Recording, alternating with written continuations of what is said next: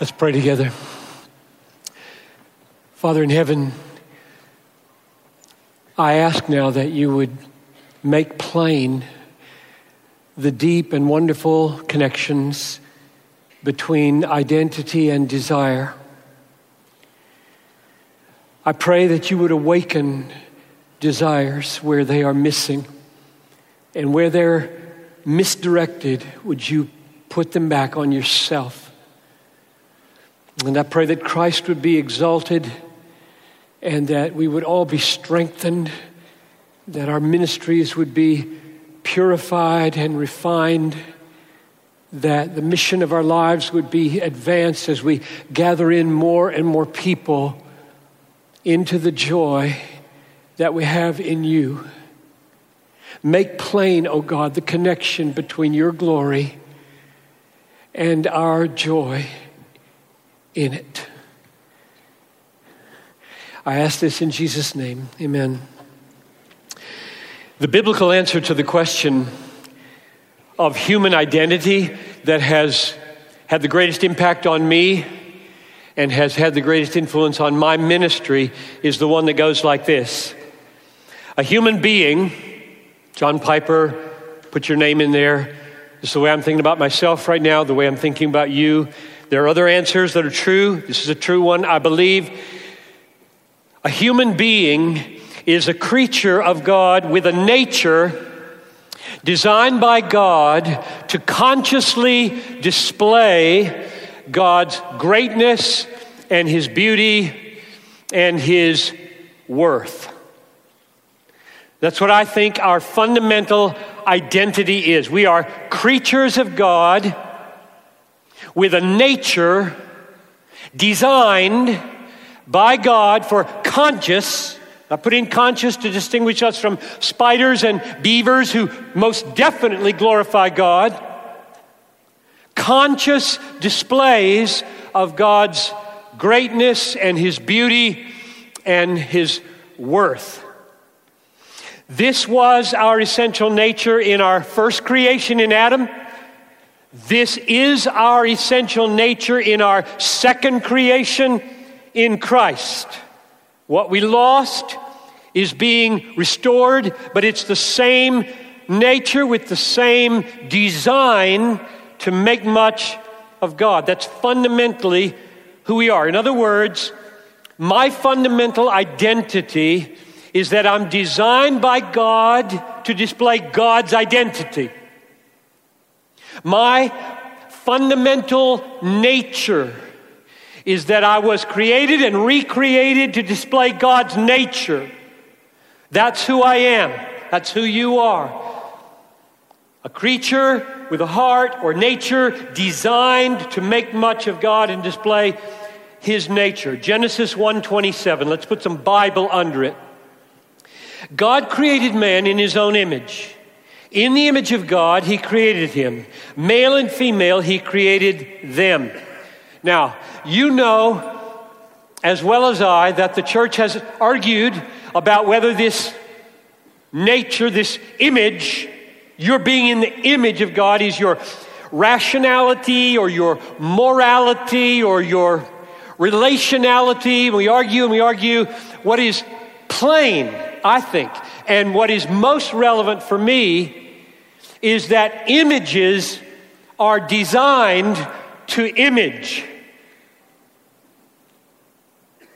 So, if you put up an image of Napoleon in Paris, what you mean to do is to draw attention to Napoleon. Right? That's what they're for. So, the question would be why did God create and erect seven billion images of himself on the planet? Why did he do that? And surely the answer, simple answer, would be to get attention, to, to draw attention to himself. You don't put an image of somebody up and hope nobody notices it hope nobody makes any connections between the image and the reality. You are in the image of God in order to image God, to display God, to show God. That's what you're about. That's your meaning, that's your identity. You have a nature designed to image.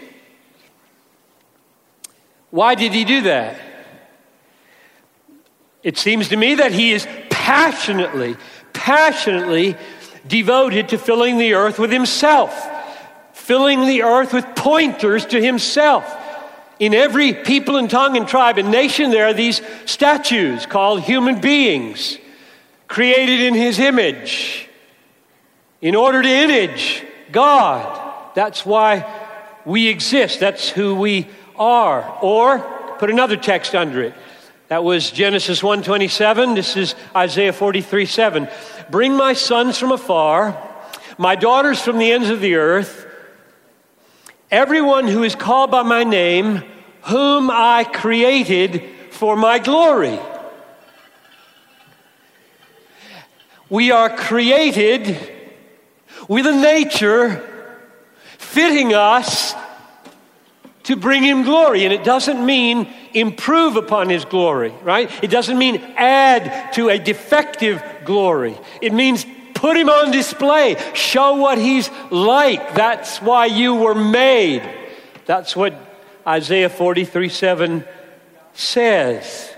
So, our first creation in Adam means that we have an identity as a nature. We have a nature, unique, wonderful, awesome nature designed by God in order to point or display or image God's greatness and God's beauty and God's worth. That's my identity by virtue of my first creation.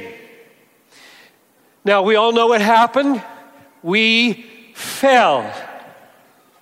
Meaning, we said, and we've been saying it ever since. You have said it, I have said it. We said to God, No. No. I don't see it. I don't enjoy it. I don't want it as my identity. I will savor and show my greatness. And I will savor and I will show and display and image forth my beauty and my worth. That's what I'm going to do. And that's what the whole world does until something happens. Namely, God never fails. Never fails. We just heard that at the end of the recitation. He does what he says, and he put us on the planet, he will get glory. So Jesus Christ is sent into the world as the Son of God, right? And he dies to bear the penalty for our treason. And he rises for our justification. And he pours out his Holy Spirit into our lives and begins a recreation process. In the video, she said her most precious verse, 2 Corinthians 5:17 I'm a new creature in Christ. The old has passed away. Well, what is this new creature? We, we were created a certain way. Are we created for something different in Christ? Here's Colossians 3:10. You have put on the new self, which is being renewed after the image of its creator.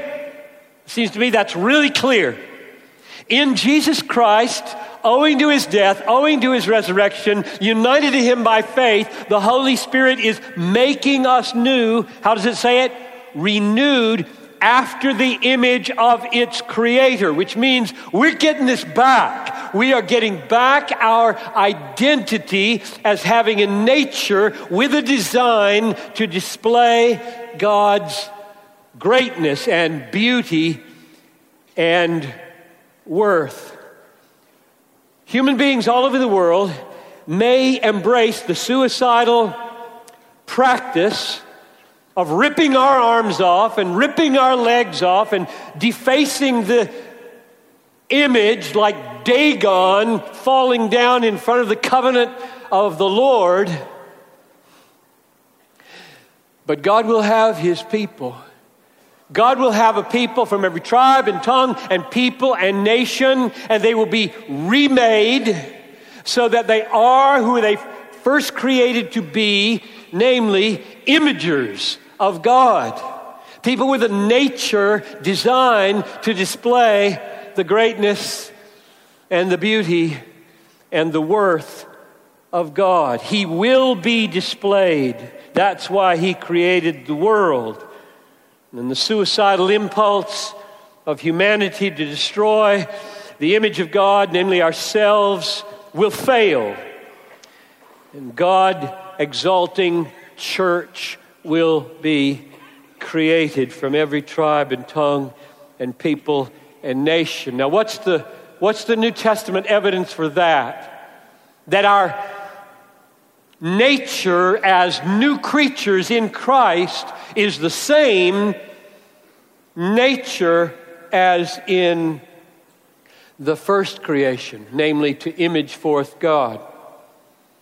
Well, he adopted us, according to Ephesians 1 6, to the praise of the glory of His grace.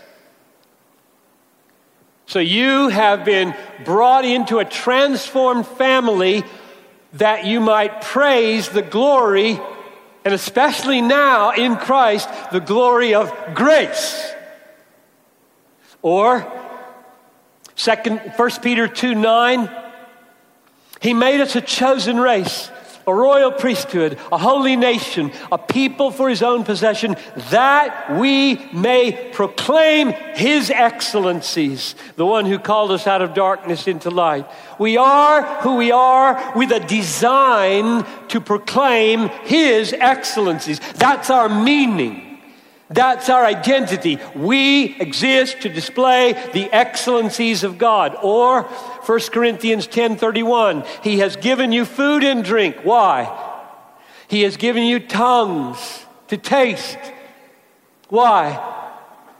So that whether you eat or drink or whatever you do, you would do it to the glory of God. That's who you are. That's your nature. That's your identity. Your identity is to live to display his identity as glorious. Or 1 Peter 4 11. Why do all of you serve? And I assume most of you are servants of the living God. Why do you do that? You do it for this reason. 1 Peter 4:11. We serve in the strength that God supplies, that in everything God may get the glory through Jesus Christ, to whom belongs glory forever. We are servants for the glory of God. So wherever you turn in the New Testament, you're hearing this message. Yes, you are new. Yes, you are being conformed to the one who created you. And why did he create you? He created you to have a nature, to have an identity which is to make much of God, His beauty, His worth, His greatness. So, conclusion my identity lies fundamentally in the fact that I'm a creature of God with a nature that has a design given by God, and that design is to display or image forth His greatness and his beauty and his worth. And that is the biblical understanding of identity that has shaped all my life and all my ministry for the last 40 years, except for this problem. That wasn't released. It couldn't be released. It couldn't work until a massive obstacle had to be overcome. And in digging under the obstacle, I went deeper with identity. And that's where I want to go next. What's the obstacle? What's the deeper thing about identity? I thought you just told us the identity issue as you've used it, understood it, proclaimed it? No, not yet. The obstacle is this. The more clearly I saw that God designed my identity for His glory, and the more clearly I saw that He made me in His image to image Him, and the more clearly I saw that I was remade in Christ, recreated in Christ to proclaim His excellencies and make known His power, the more obvious became the obstacle of God's apparent megalomania. Right? This is the obstacle that you run into everywhere you proclaim a God centered God, which is what I've been doing for the last 20 minutes or whatever. That's the obstacle.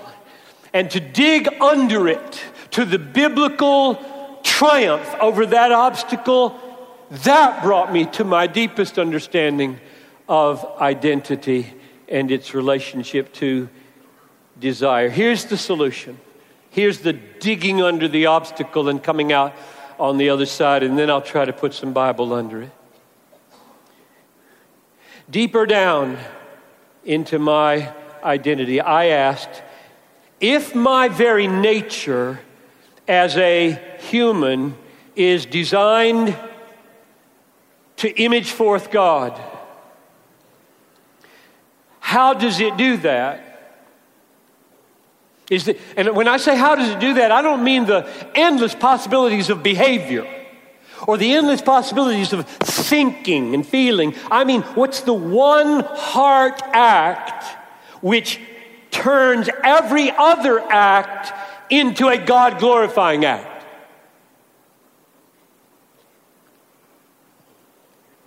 And the answer to that was by enjoying God above all things or by treasuring him above all rivals.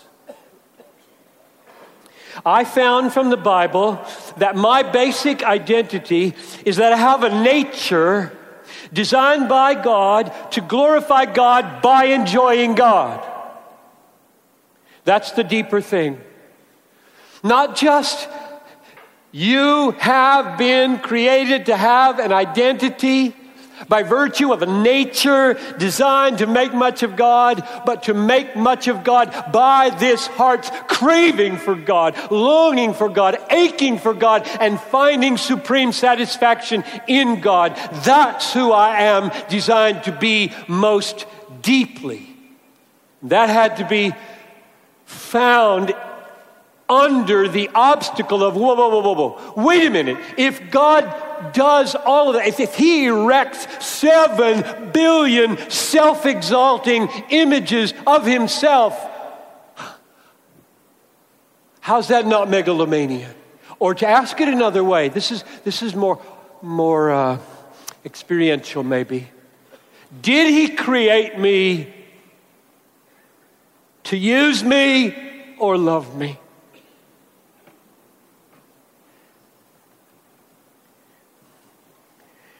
And the only answer I want from that is the Bible answer.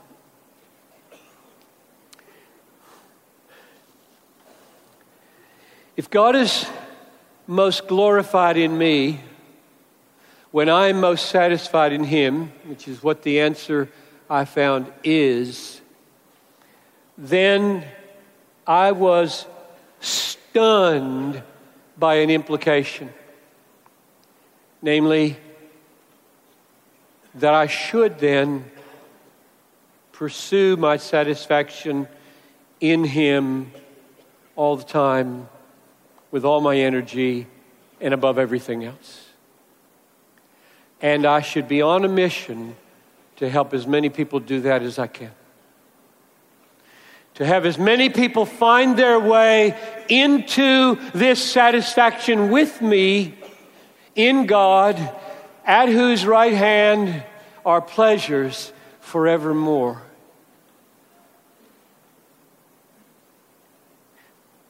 If God created me for His glory.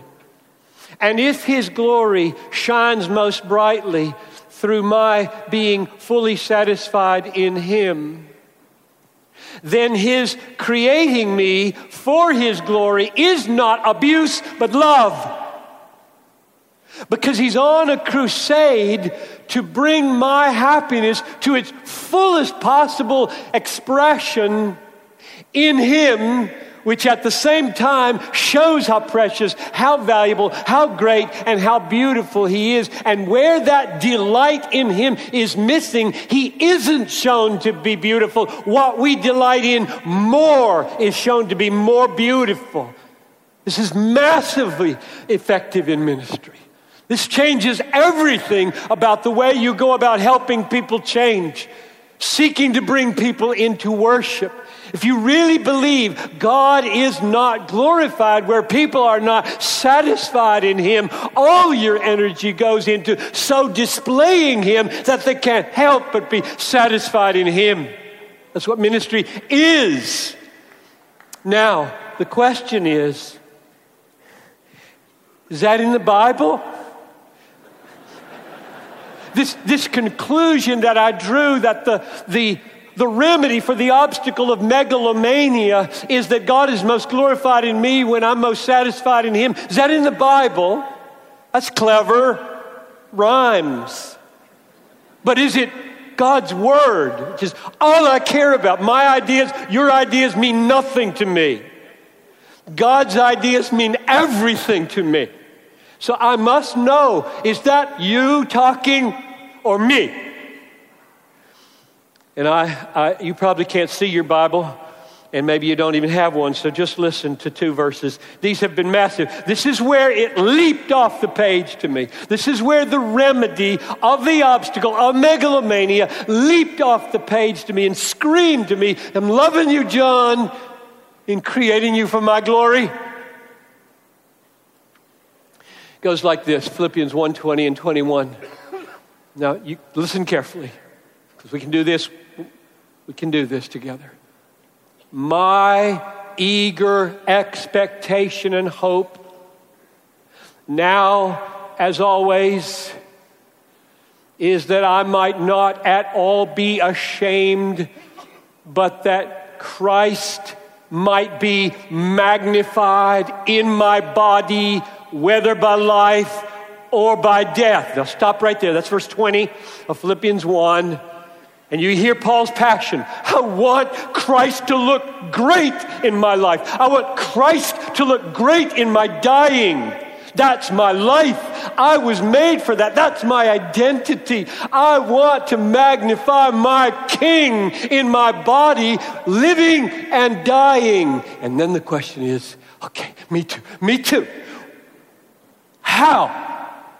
And the next verse gives a ground clause, starts with the word for, and explains how. It goes like this For to me to live is Christ, and to die is gain.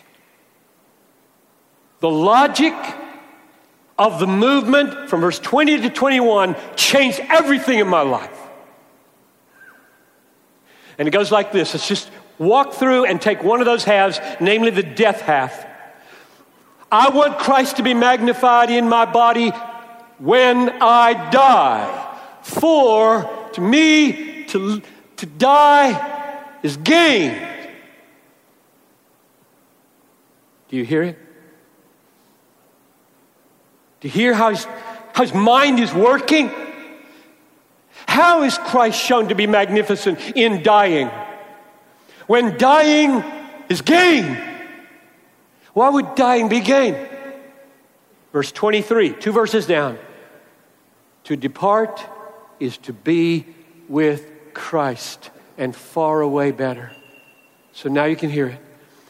Paul, you say your passion is that Christ be magnified in your body as you die. And you tell us that the way that happens is that as you face death, in that moment of death, you look at everything you are losing in this life and what you gain on the other side of death, namely Jesus. you look at that and you say, gain. Everything taken away but Jesus. Everything taken away but Jesus. Gain.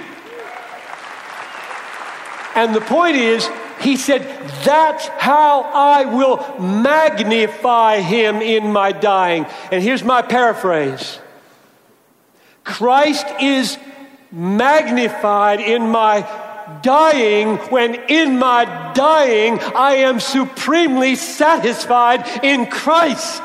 That's the, what it says. That's the way it works. And therefore, my solution isn't my solution. It's God's solution to the problem of megalomania. What that text says is every time in this book called the Bible, I talk about my exalting myself in you. I don't mean to abuse you or use you. I'm not. I mean, I am going to satisfy you in me so that your being satisfied and my being glorified happen at the same time because that's what Paul said happens. When I am most satisfied in God, God is most glorified in me. Therefore, God's pursuit of His exaltation is a pursuit of my jubilation in Him. Therefore, I must devote all my life to pursuing my joy in God. And I must maximize my experience of joy in God by getting as many people into it as I can because mine expands when you are in it. That's the way it works. It is more blessed to give than to receive. If I say, just me, God, Buddha like, cross my legs, sit under a tree till Jesus comes, I don't care if you go to hell, I'm happy in Jesus, I'm going to die. I'm not going to be happy. God has designed happiness in God to grow as other people's happiness in God are included in my happiness in God, which is why love grows out of your pursuit of joy in God. Now, I've got 12 minutes, and I want to just blaze through arguments, okay? And here are the arguments. I, I've just said pretty much what I want to say. But, but what happens is that if you can see this, if you can see this echoed in the Bible, God may be pleased to let His Word root it in you and transform you, maybe the way it did me, or maybe way better. And so here we go. I've got as many as I can fit into these minutes of evidences in the Bible that we're on the right track when I say,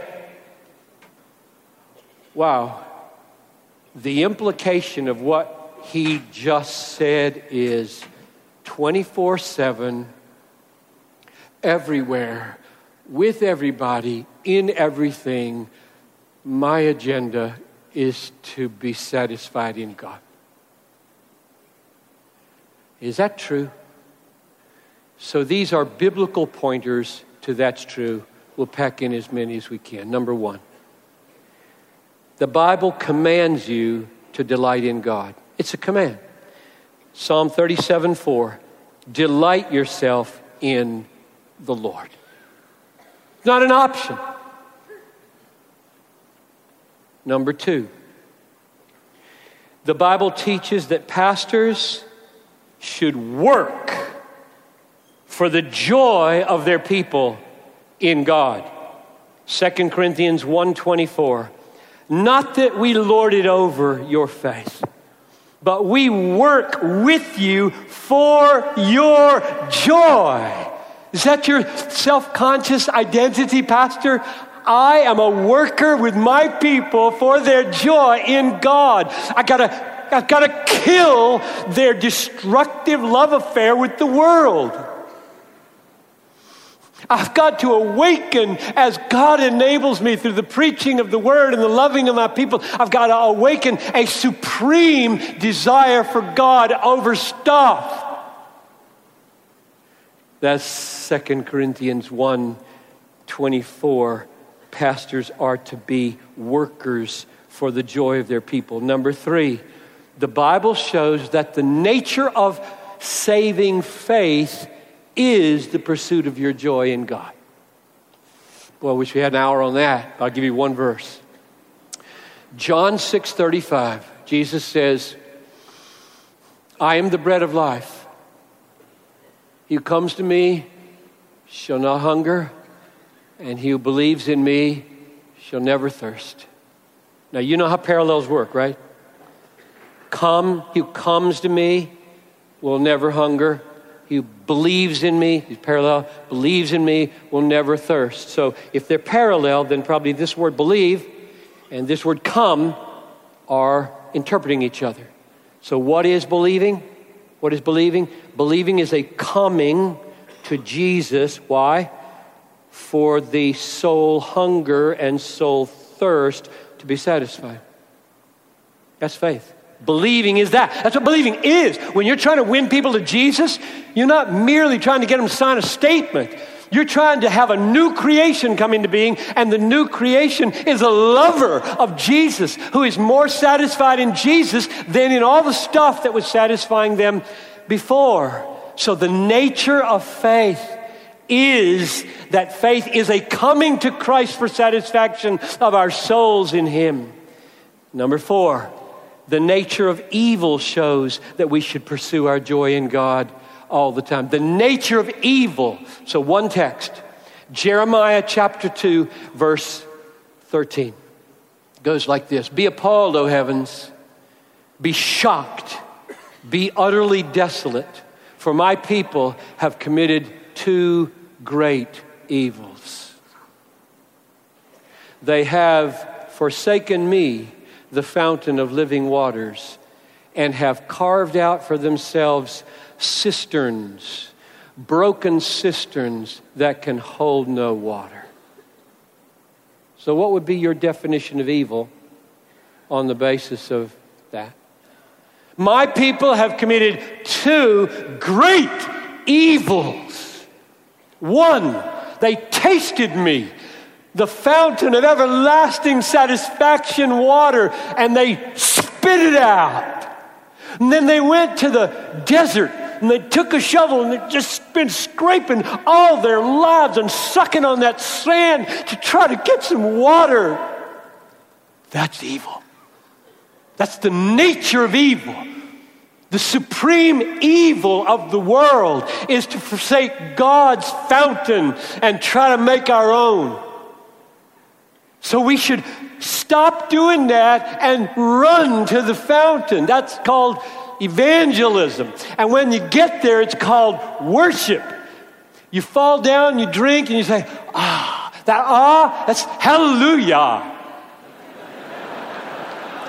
Number five, the nature of conversion shows that we should pursue our joy in God all the time. I have one text in mind, Matthew 13 44. The kingdom of heaven is like a treasure hidden in a field, which a man found and covered up, and then in his joy he goes and sells all that he has and buys that field. That's a picture of conversion. A man's walking along, he loves the world, doesn't love God, doesn't give a rip for God. God is boring, God's mythological, and he stumbles on something in the field. He opens it, it's full of diamonds and gold and silver, emeralds and rubies. That's God, that's the kingdom of God. And he quickly thinks, I need to own this field because then it will be mine when I tell people I found it. So he sells everything. Get the point? Nothing is more valuable than that. That's the kingdom. That's God. That's God, my king, inviting me into his fellowship. And therefore, I will sell my car and my Apple computer, and I will sell my grandfather's clock and my wedding ring. Yes, I will sell my wedding ring, not my wife. Because God doesn't ask that.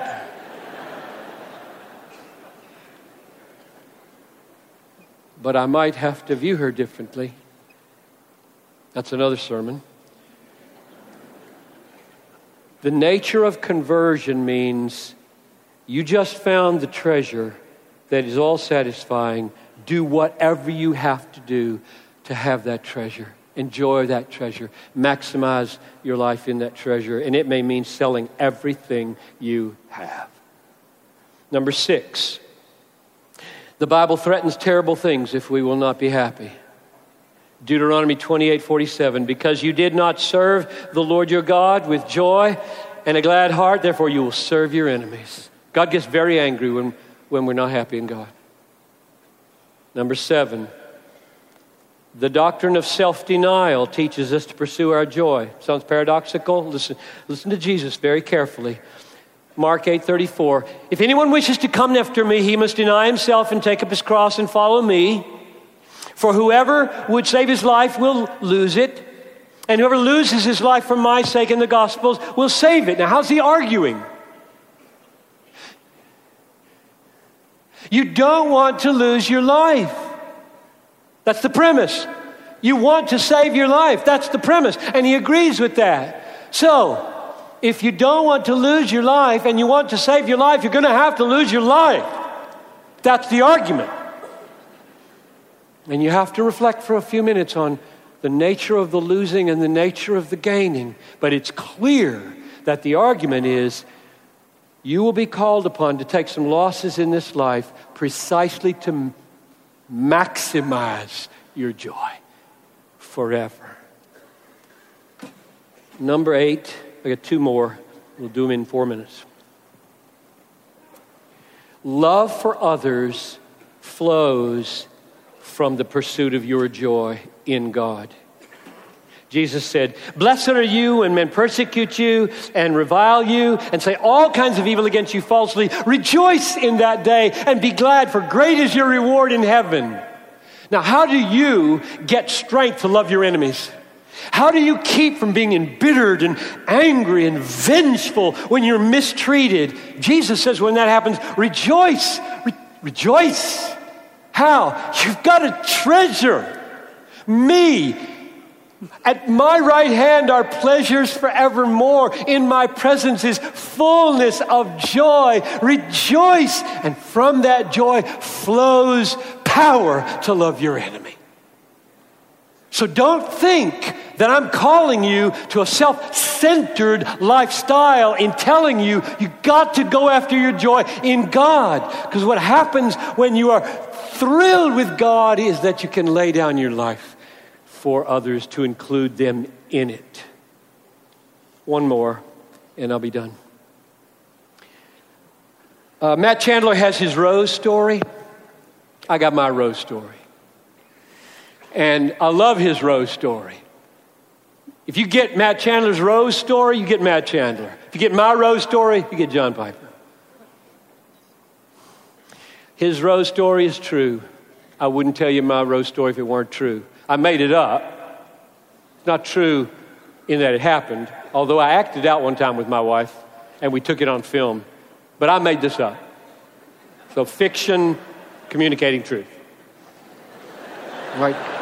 The, the question here is what should motivate you to bring flowers to your wife on your anniversary? Okay? Been married 45 years this December. Right? This is going to be a this is going to be a big bundle of daisies. Roses, daisies. Noel likes daisies. Daisies have a kind of thing with us. But anyway, it's our anniversary. I've got this bundle behind my back. Let's just call them roses. And I ring the doorbell, which I never do. And she comes to the door with a quizzical look on her face, and, and she looks at me funny, and I whip out and say, Happy anniversary, Noel. And she says, Oh, Johnny, they're beautiful. Why did you? And I say, It's my duty.